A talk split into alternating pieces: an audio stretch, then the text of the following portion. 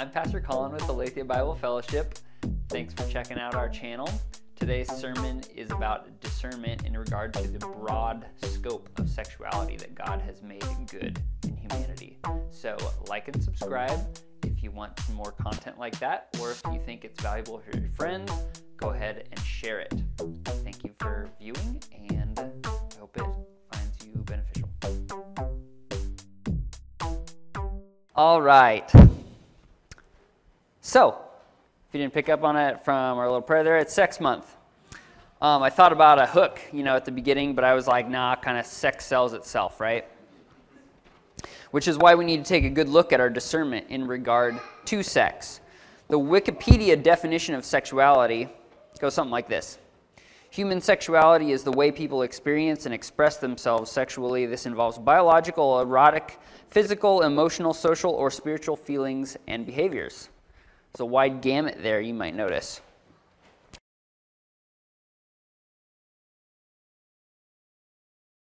involves self perception in a biological, physical sense, right? Perceiving and accepting your set hardware. We're just going to start there and get that out of the way, right? Penis, vagina, that's how it is.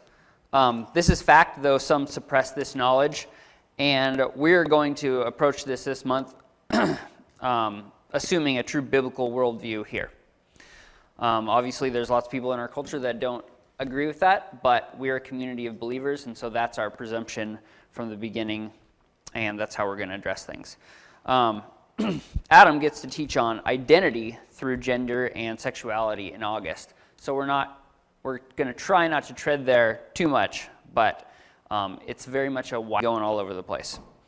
Um, but the sexuality definition, according to Wikipedia, then also includes emotional and even spiritual feelings and behaviors. So our sexuality is not just physical, but it is a holistic part of self. And as such, we need to get our sexuality under control, right? Just as anything, if we're going to accurately display the fruit of the Spirit, we need to have self control and a real understanding and appropriate handling of that. We have a real problem right, with sexual sin today. And as if it hadn't already been enough of an issue, now we have the internet, a platform of opportunity for that type of sin specifically. And what do people tend to use opportunity for? Just finding new ways to sin, right? As the scripture says. So, what do you think you'll find if you search webmd.com, their search bar for sexuality? Lots of interesting stuff, right? Probably not according to the biblical worldview, right? But the first thing, first search result that I came up with on that was the tagline is Want to begin an affair? Top five best 2020 cheating sites. WebMD.com. That's crazy. That's just crazy. That's where we're at here. Our society has elevated sex to the top of the priority list. Everything else is permitted to fall to the wayside in pursuit of lust, it seems, in many circles. um, and certain by, certainly by corporate America, apparently, or corporate internet. I don't know what that looks like. But um, we want to pursue lust in that. Sex sells, and everybody's buying that propaganda in many ways. But have we actually elevated sex? Has it become more significant to us? Does it have more value? Not at all, right?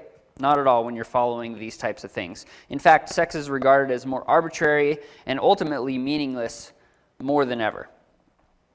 Uh, it's whatever we want it to be casual or serious, variable or consistent, uh, recreational or professional, like a good game of tennis or rugby, you know, however you want to play it. We must we may lust after sex more than ever as a culture and a society and a world, um, but we don't love it anymore, ironically. We are moving toward a lowered view of sexuality, when something has, lo- when something has lost its significance and meaning, it loses respect, right? Procreation and sex can be prevented through birth, birth control. Pregnancy can be, can be achieved without sex. So when even just the basic biological nature of sex is able to be subverted, we're not by nature necessarily invested and committed in that so much anymore. So we already are having an uphill battle in terms of our worldview according to sex or in line with God's created nature of sex. When universal expectations and accountability diminish, then nobody cares in a meaningful sense about sexuality, right? And the true nature of that. It's no longer valued as a foundation of life, even though that's literally what it is, but it's something recreational. And something recreational is also disposable. Something decided by mere preference is subject to deference, to putting aside. But we don't defer to God anymore as a society, but to society's direction. Um, God doesn't have a low view of human sexuality, though. It's not a negative thing. It is, in fact, the exact opposite. God has the highest view of sexuality of all. He made sexuality to be good in nature and with purpose to build stable families, largely to govern our lives according to sexuality, if you take it in its real, holistic, honest sense. And it serves as a profound channel to know God better. It's good in many dimensions. So we should also embrace a high view of our sexuality, not sell it short. Instead, treat it appropriately and be able to meditate on these things and how our lives look and how we respond to that.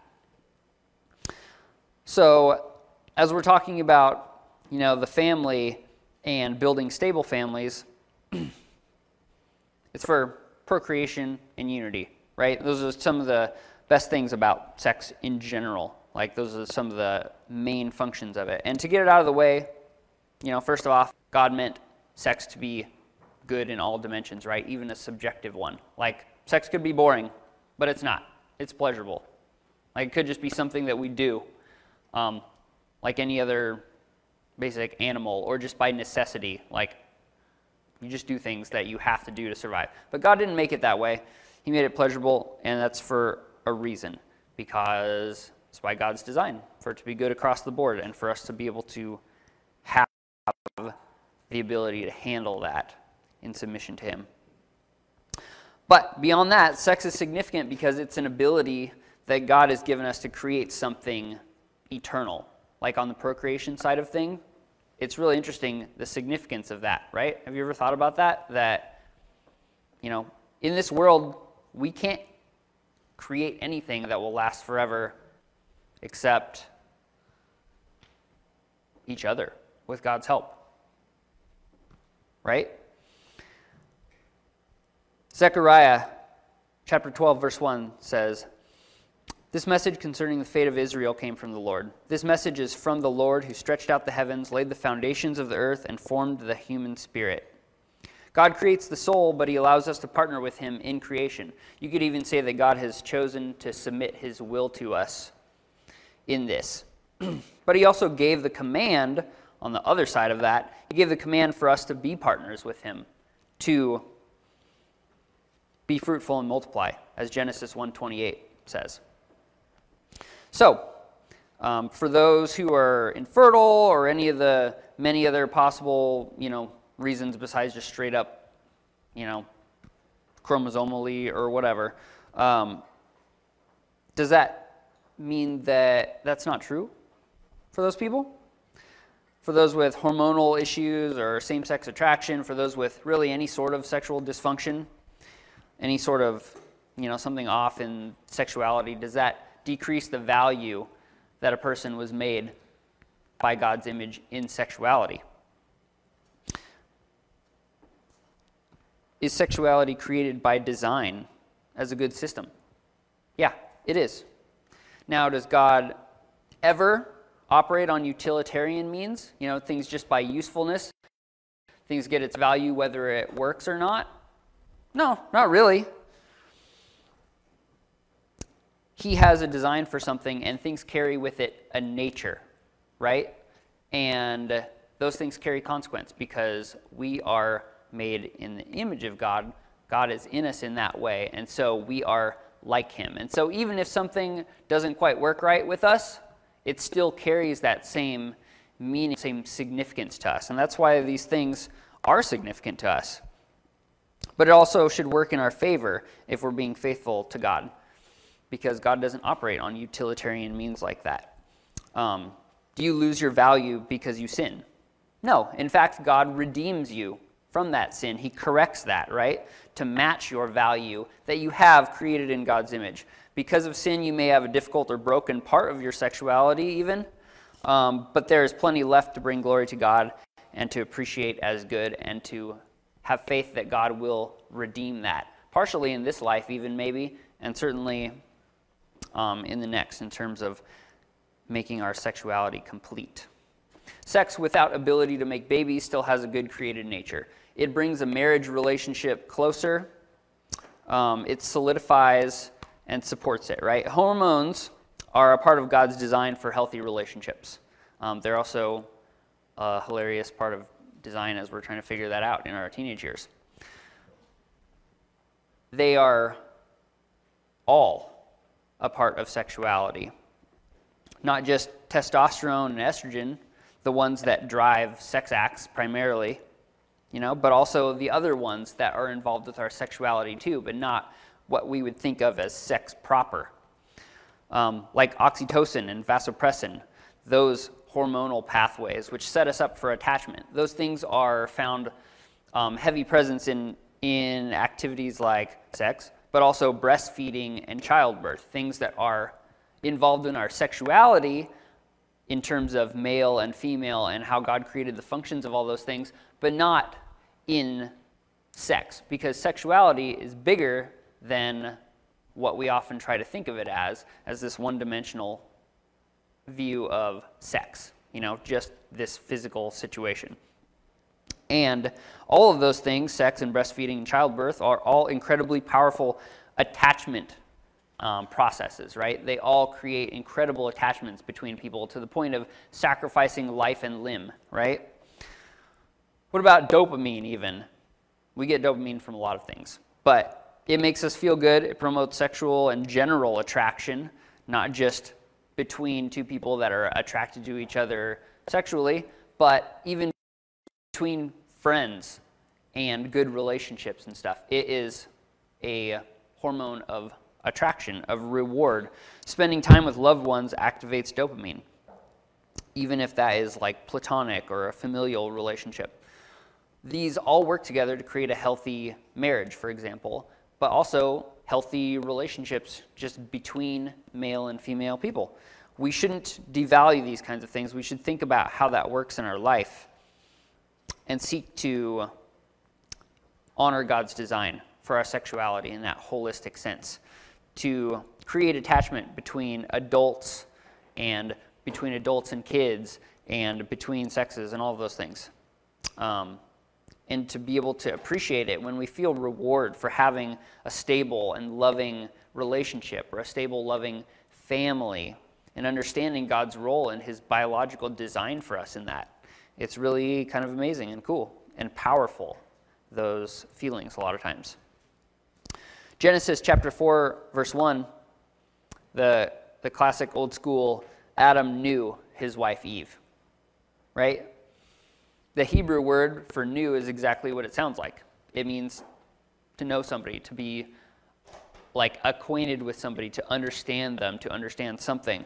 But it's also a euphemism for sex because appropriately, sex is appropriately meant for holistic intimacy, for knowing a person completely, right?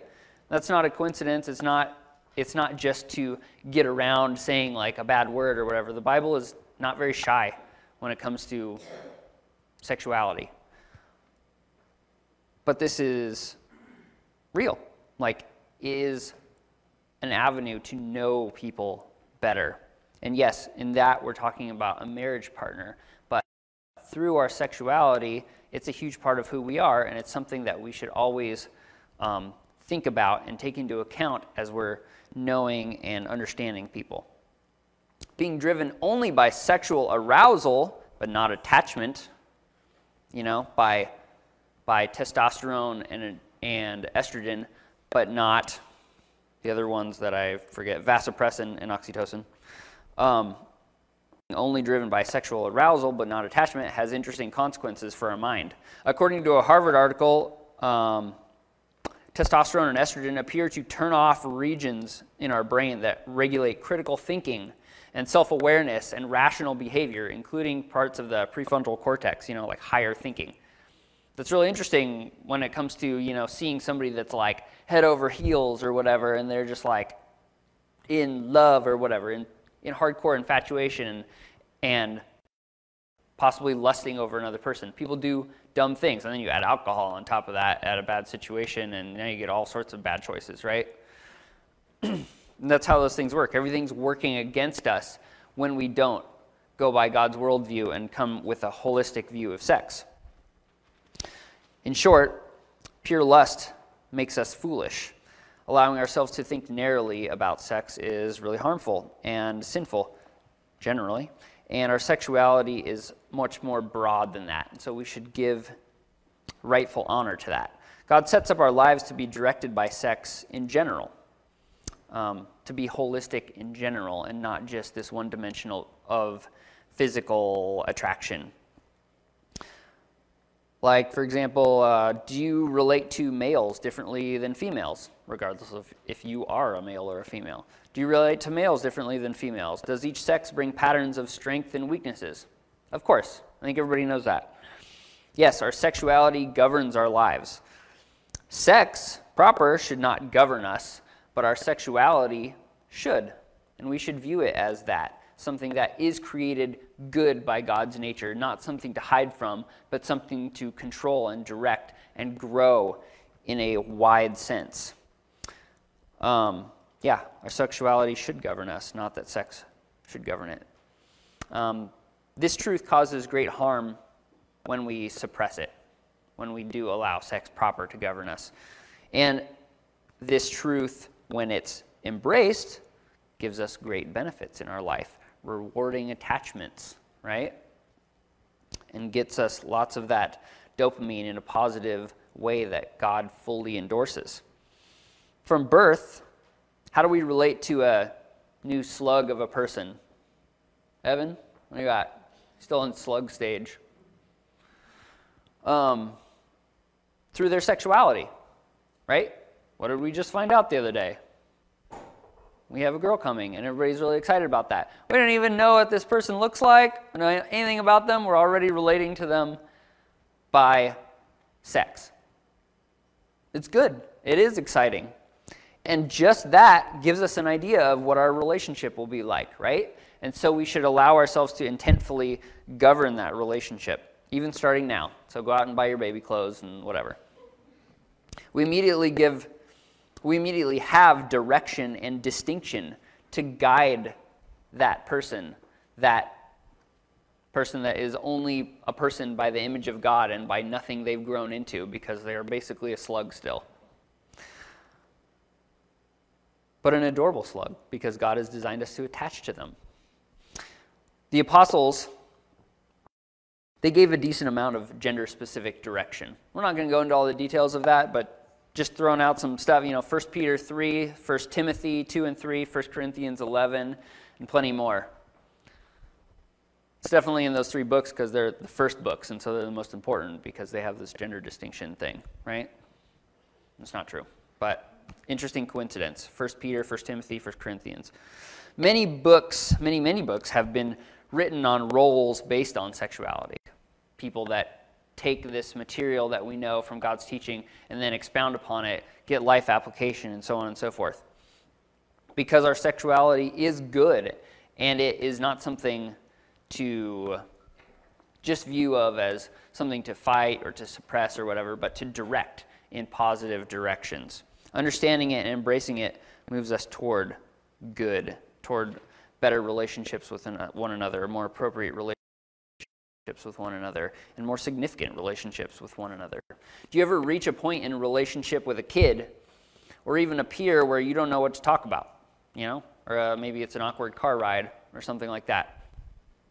Consider this is going to sound weird, but consider sexuality and all the distinctions that it encompasses because it's not sex proper. It's not, hey, how's puberty going? You know, although it could be. It could be, and that's significant. And probably, honestly, if you ask that question, the person that you're talking to has maybe only heard it from a couple people before, and it will probably be a significant, good life experience at the end of the day. Or, you know, what about if you don't know what to teach a person? Consider sexuality and all the distinctions that that encompasses. We need mentorship in context of sexuality. How to be a man or woman of God. This is incredibly important, and it's a distinction that God lays out as the first thing that we know about a person. Even before we had ultrasounds and things like that, baby comes out, that's the first thing you know about them, is whether they're going to be a man or a woman. And so it's our responsibility to make them a man or woman of God. And this, we're to address, address and mentor them with the struggles that come with that. Many people struggle with sin in regard to homosexuality, but God's good design and formula are creation, even within that person and whatever has drawn them to that, whether that be a partial, you know, some sort of trauma or if there is you know whatever arguably like partial genetic component for a tendency to be this way or that way. It doesn't really matter. God's good design is still in that even if it's not active in that person at that moment and they've chosen to try to figure out something else or whatever. There are lots of powerful stories of people who are confused or don't feel aligned with their biological sex, but they repent of sin and choose to trust God's design for them because they come to that place of a softness of heart enough to where they understand that this is a basic part of our design and they actually do honestly follow the conclusion of that and decide to trust God. Not that they believe God based on their feelings or even really with most of their brain, but they have figured out that what they're trying in life isn't really working. There's something that's wrong in their heart about that. And this and they have decided to put their faith in God's design, the apparent biological design. And it ends up working out in a lot of cases. Many people never feel 100% normal, but they find truth and reward and spiritual progress and purity in those things, in that pursuit in trusting God, and it gets better and better and better, just like anything else, you know? When we struggle with it and we're faithful to God, we understand that His design is good for us and that pursuit of those things is positive. Um, it often turns out that homosexuality wasn't as strong as people say. Um, and this applies for any other form of sexual difficulty that people have. It's not that things will be perfect. We don't live in a perfect world. This is a fallen world, and we're part of that, unfortunately. But following God's design is not only livable, but joyful, no matter what struggles that encompasses.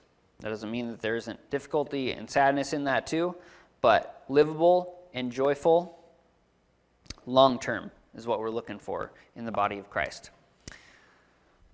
and sometimes that means abstinence and singleness, and we'll get to that later in the month. But um, these choices are not easy to make, they're not easy to advise, right? But our trust and hope are in the Word of God. 1 Peter 1 3 says, All praise to God, the Father of our Lord Jesus Christ. It's by His great mercy that we have been born again because God raised Jesus Christ from the dead. Now we live with great expectation. And we have a priceless inheritance. 1 Peter is all about our hope and our inheritance. And we have a priceless inheritance, an inheritance that is kept in heaven for you, pure and undefiled, beyond the reach of change and decay. And through your faith, God is protecting you by his power until you receive this salvation, which is ready to be revealed on the last day for all to see. We live based on hope in the life to come, not based on the ease or difficulty of struggles right now and how our sexuality seems to fit with what we're feeling, whether that is a struggle, you know, with lust or with um, a lack of willingness to do this, that, or the other thing, or in our relationships or in a marriage relationship or lack of a marriage relationship, like all these things. None of this ultimately should have a weight on how we decide to go about things, right? Because our hope is not on this life. And God promises to protect us and keep us until it's time. And so we need to seek to understand God's design for us and submit for that and have faith that that is going to play itself out. And honestly, if it takes several years for that to play itself out and start bearing fruit, that's kind of the status quo. Anytime anybody's ever had a significant issue, doesn't matter what it is, you know, it takes years to resolve those kinds of things. And sexuality is no exception. And so as we try to figure out ourselves and we advise other people, like we have to know that this is a long term process and it requires faith and it requires understanding and appreciating God's good design for us in our complete sexuality, not just sex, but in looking at the whole picture and how we can move positively in all these directions. And when it is time for us to go home to God, He's kept us until that time, and it's time. At that time, sexuality is going to be not taken away, but fulfilled in that. Not in the proper sense of sex, because that's too narrow, but it's going to be fulfilled. And that's something that we can take hope in, and we can share that hope with others. Matthew 22 30, Jesus says, For when the dead rise, they will neither marry nor be given in marriage. In this respect, they'll be like the angels in heaven. Why? Why will there not be people marrying or being given in marriage? Because we're the bride of Christ, right? We only have one bride when we come into complete relationship with God, where we only have one husband. But sexuality, does that go away? and it exists in fullness. It's that much a part of God's plan that it exists after our bodies are destroyed and renewed perfect and going to be eternal. It's that much a part of his plan. Did Jesus have a changed body after his resurrection? It was changed in, in nature, it was a perfect resurrected body, but it was still his body. Luke 24 39 Jesus says, You can see that it's really me, as his apostles are questioning him and you know, watching him eat food, and they're like in disbelief. It was him. It was his recognizable male body. He wasn't some transformed, like, you know, crazy, shining figure that nobody could lay eyes upon or something like that. He was Jesus. And that's how it is, the same person. He was still a full blown man and continues to be to this day.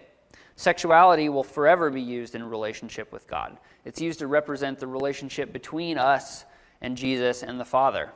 You know, there's a reason why God presents him as having a um, identity in sexuality, in being sexed, in male versus female, husband versus bride, so on and so forth.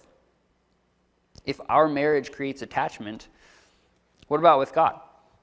You know, God uses sexuality to relate to us. Ephesians chapter 4 verse 1, Paul says, "Therefore I, a prisoner for serving the Lord, beg you to lead a life worthy of your calling, for you've been called by God. Always be humble and gentle. Be patient with one another, making allowance for each other's faults because of your love. Make every effort to keep yourself united in the Spirit, binding yourself together with peace. For there is one body and one Spirit. Just as you've been called to one glorious hope for the future, there's one God, one faith, one baptism, one God and Father in all, who is over all, in all, and living through all. Here, Paul calls the church to unity, but through what? Through our Father, you know? Not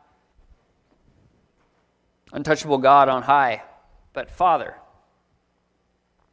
Through a relationship of parental and sexual identity in that. Not, he doesn't call us um, like Atman, you know, a Hindu god of being uniform everything. You know, not the gnosis, a revelation of understanding, not Allah, an unreachable, powerful, impersonal God, but Yahweh, the Father of all, who is who He is, and He is Father to us and through his Son, Jesus Christ. Sexual in nature, if you're looking at the holistic of it, like the familial father son identity in that. And then he gives his son to be the husband of another to form a family, to form the church. All these things are significant and positive, and we should think about these in our life. Yeah, and then Christ, you know, or the Father adopted us into his family. We are to respond. We're to respond, as Paul says, with faith and baptism, aka commitment in our relationship to the Father, right? and also to respond to each other in love. That's what he says in that passage. To be attached and bonded to one another, united in the word that he used. With patience and gentility, to stay united, to maintain that relationship, to respond appropriately to one another in submission. Why is this? Because God has shown us what it looks like to take on a fatherly role. God has shown us what it looks like to take on a fatherly role, a role that's not bound by time or space. God even presents himself as having motherly qualities, too. He gives us even examples of that a little bit. Isaiah 66 13 says, I will comfort you there in Jerusalem as a mother comforts her child. Or Matthew 23 37, Jesus says, O Jerusalem, Jerusalem, the city that kills the prophets and stones God's messengers. How often I have wanted to gather your children together as a hen protects her chicks beneath her wings, but you wouldn't let me. Now, these things, you know, it's not, it's by far God presents himself as a father and as male, but the point is that these tendencies of our sexualized nature help us to understand the different roles, the different actions that we're supposed to have in our relationships with people that God wants with us, and that we should therefore give to other people as we represent God. Inaccurate sexuality and emphasis and understanding. In Matthew 23, there, Jesus, yeah, he laments that the leadership didn't care for its people as God wanted, showing them what God's family looks like. So when we engage each other according to the bigger picture of, picture of sexuality in attachment with the care of a mother and a father, we reflect God's order and his image. Ephesians 4 4, for there is one body and one spirit, from that same passage, 4 4, just as you have been called to one glorious hope for the future. One body and one spirit, just as you've been called to one glorious hope for the future. In Revelation 19:6, we see this. It says, Then again, then I heard again what sounded like a shout of a vast crowd, or the roar of mighty ocean waves, or the crash of loud thunder. Praise the Lord, for the Lord our God, the Almighty, reigns.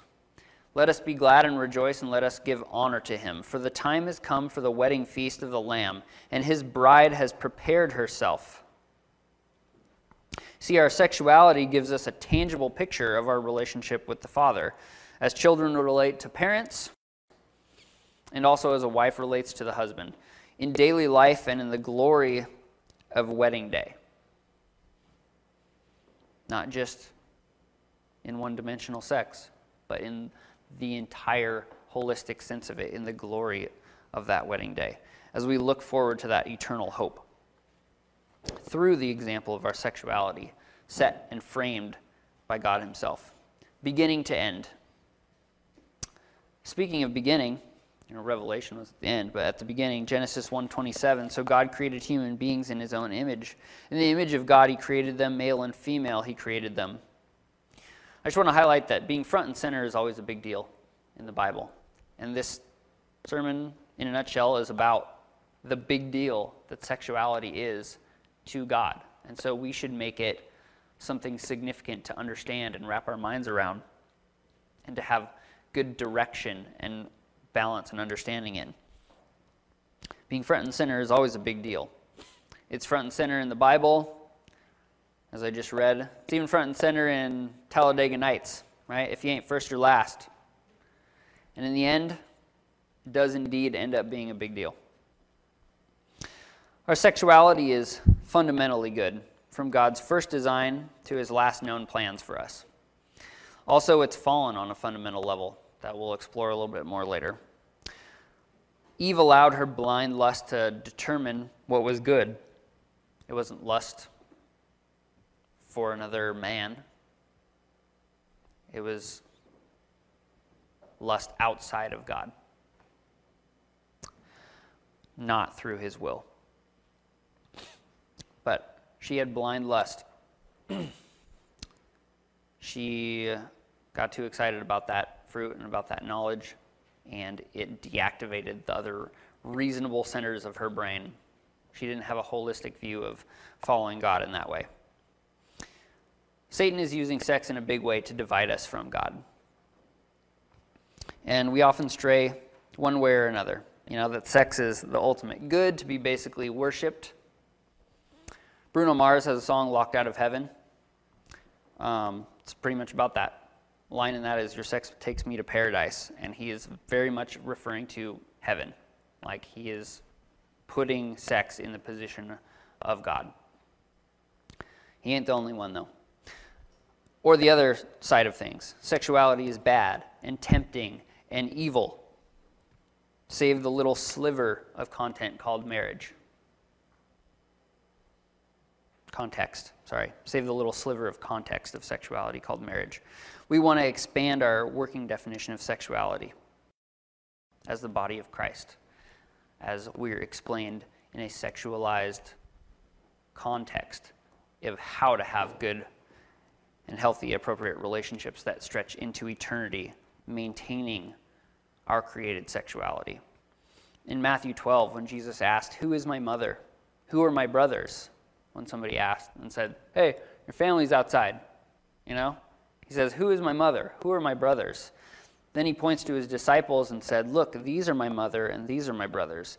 Anyone who does the will of my Father in heaven is my brother and sister and mother.